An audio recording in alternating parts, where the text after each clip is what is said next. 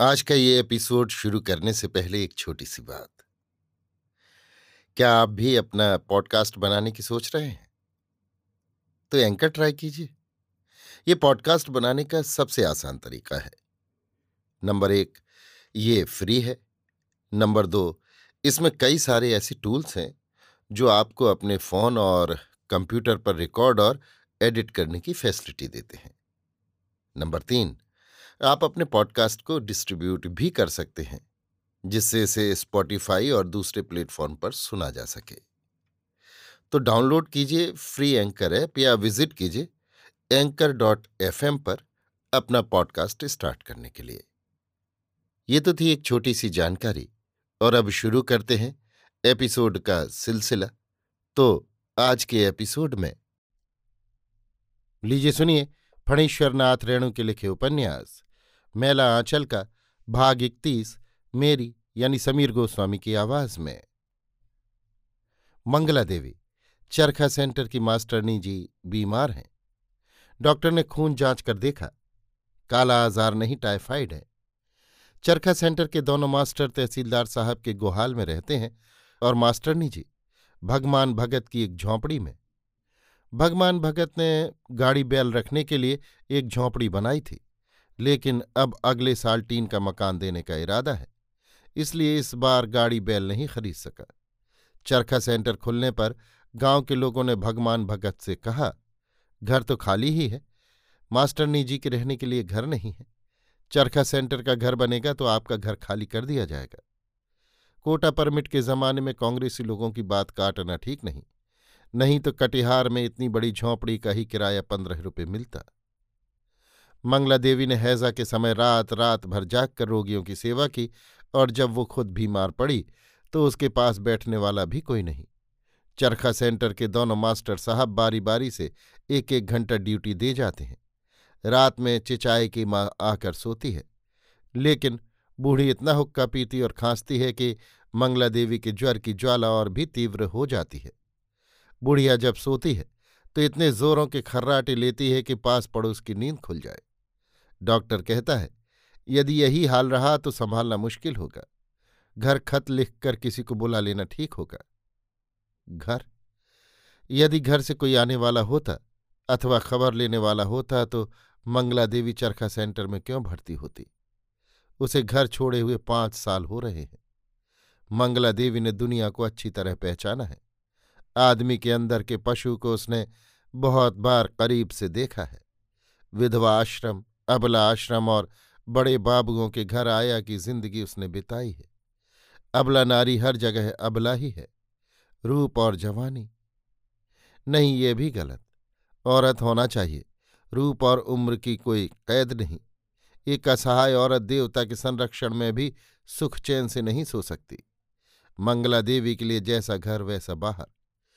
उसका कौन है अपना? कोई नहीं। कौन? कालीचरण बाबू। डॉक्टर साहब ने कहा है कि इस झोंपड़ी में आपकी बीमारी अच्छी नहीं होगी। हम लोगों का कीर्तन वाला घर साफ़ सुथरा है, हवादार है।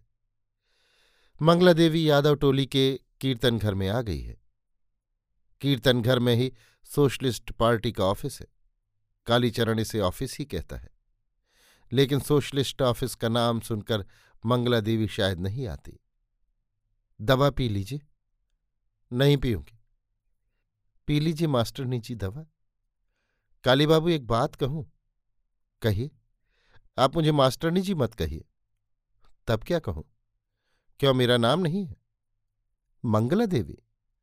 नहीं तो? सिर्फ़ मंगला। दवा पी लीजिए। मंगला कहिए। मंगला। पंद्रह दिनों से कालीचरण मंगला देवी की सेवा कर रहा है। दिन में तो और लोग भी रहते हैं। लेकिन रात में कालीचरण की ड्यूटी रहती है। डॉक्टर कहते हैं, अब कोई खतरा नहीं। कमज़ोरी है, कुछ दिनों में ठीक हो जाएगी। मंगला देवी के शरीर में सिर्फ़ हड्डियाँ बच रही हैं। बाल झड़ रहे हैं। वो खाने के लिए बच्चों की तरह रूठती है, रोती है और बर्तन फेंकती है। बारली नहीं पीऊँगी। छेना का पानी भी कोई भला आदमी पीता है। कालीचरण हाथ में पत्थर का कटोरा लेकर घंटों खुशामदे करता लीजिए इसमें नींबू डाल दिया है, अब खा लीजिए। कल नहीं, परसों भात मिलेगा।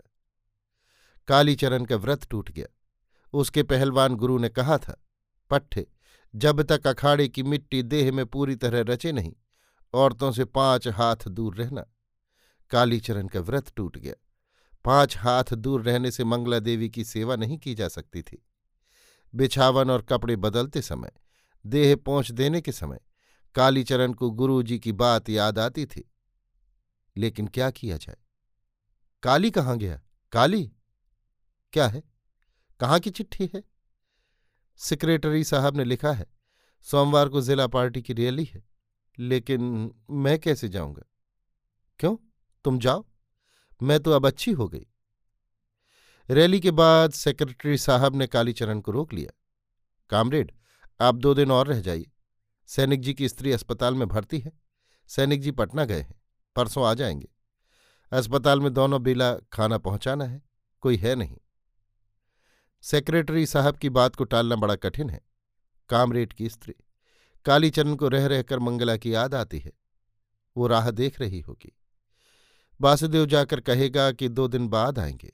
सुनते ही उसका मुँह सूख जाएगा। चेहरा फक हो जाएगा। एकदम बच्ची की तरह है मंगला का मुँह। कालीचरण ने बेहदाना और संतोला भेज दिया है। वो छुएगी भी नहीं। वासुदेव क्या समझाएगा? हद तेरे की। ये शहर के लौंडे बड़े बदमाश होते हैं। ठीक पीठ के पास जाकर साइकिल की घंटी बजाएगा। अभी तो सब खाना गिर जाता। उल्लू कहीं का। गिलास ऐसे ही धोता है। उल्लू, कालीचरण के गाल पर मानो किसी ने ज़ोर से एक तमाचा जड़ दिया। उल्लू उसका सारा शरीर झिनझिन कर रहा है। सैनिक जी की स्त्री ने उसे क्या समझा है? नौकर? बहन जी, गिलास। खबरदार, बहन जी, मत बोल। बगल की खाट पर जो चमगादड़ जैसी औरत लेटी हुई थी, बोली, कौन देश का आदमी है? आदमी है या भूत? बात भी नहीं करना जानता है? अरे, जानती नहीं है। ग्वाला साठ बरस तक, सैनिक जी की स्त्री बोली। कालीचरण पूरा सुन नहीं सका। उसका सिर चकराने लगा। सैनिक जी भी तो ग्वाला ही हैं। कालीचरण की आँखों के आगे सरसों के फूल जैसी चीज़ें उड़ने लगीं। यदि किसी मर्द ने ये बातें कही होती तो आज उसका खून हो जाता खून। कालीचरण की कनपट्टी गर्म हो गई है। मंगला दे भी तो औरत ही है। हम्म, कहाँ मंगला और कहाँ ये भूतनी गली की आवाज़ एकदम खिखिर की तरह है। खिखिर यानी लोमड़ी। खेक खेक बातें करती है तो लगता है मानो दांत काटने के लिए दौड़ रही है। शायद ये भी कोई रोग ही है। रौतहट स्टेशन पर गाड़ी से उतरकर कालीचरण जल्दी जल्दी घर लौट रहा है। उसे देखते ही मंगला खुशी से खिल जाएगी। संतोला सूख गया होगा, बेदाना पड़ा होगा। दोनों ओर का रेल भाड़ा बचाकर कालीचरण ने एक पैकेट बिस्कुट खरीद लिया है। डॉक्टर साहब ने मंगला को बिस्कुट खाने के लिए कहा है। कालीचरण ने कभी बिस्कुट नहीं खाया है। शायद इसमें मुर्गी का अंडा रहता है। वो रह रहकर बिस्कुट के डिब्बे को छूकर देखता है। इसके अंदर कुड़कुड़ क्या बोलता है? कहीं अंडा फूटकर, सेताराम सेताराम, जय हिंद काली जी। ए ओ बावनदास जी, हम तो चमक गए। यहाँ क्यों पड़े हैं? आप तो इस तरह आँख मूंद कर सरेसा घोड़े की तरह चल रहे हैं कि सरेसा एक दौड़ने वाले घोड़े की जाति। जंगली जामुन के पेड़ की छाया में बावनदास लेटा हुआ था। छाया में जाने पर कालीचरण को मालूम हुआ कि धूप कितनी तेज है। हम तो रात की गाड़ी से ही उतरे। कल दफ़ा चालीस का फैसला हो गया। हो गया? क्या हुआ? अरे होगा क्या? सबों की दरखास्त खारिज हो गई। हम पहले ही जानते थे। कल गाँव के सभी रैयत आए थे। फैसला सुनकर सभी रोने लगे। अब जमींदार ज़मीन भी छुड़ा लेगा। ज़मीन छुड़ा लेगा? नहीं, उस दिन हम लोगों की रैली में प्रस्ताव हो गया। जमींदार लोग रैयतों को ज़मीन से बेदखल नहीं कर सकते। इसके लिए पार्टी संघर्ष करेगी।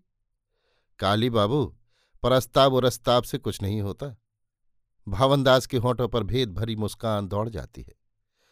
आप बैठिए, दास जी, हमको जरा जल्दी है। हाँ आप जाइए, हम आपके डेक पर जा भी नहीं सकेंगे।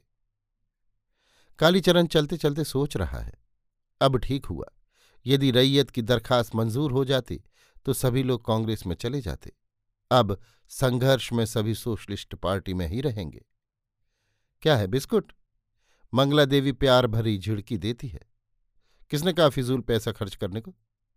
वो देखो तुम्हारा, संतरा और बेदाना पड़ा हुआ है, मैं नहीं खाती। डॉक्टर साहब ने कहा था। मंगला बनावटी गुस्सा दिखाते हुए कहती है। डॉक्टर साहब ने कहा था कि खुद भूखे रहकर संतरा, बेदाना और बिस्कुट खरीद कर लाना। कालीचरण को सैनिक जी की स्त्री की याद आती है। उल्लू साठ साल तक ना बाले खा लो मंगला। पहले तुम एक बिस्कुट खाओ। बिस्कुट मीठा, कुरकुरा और इतना स्वाद वाला होता है। इसमें दूध, चीनी और माखन रहता है। अंडा नहीं। अभी आप सुन रहे थे फणीश्वरनाथ रेणु के लिखे उपन्यास, मेला आंचल का, भाग इकतीस, मेरी यानी समीर गोस्वामी की आवाज़ में।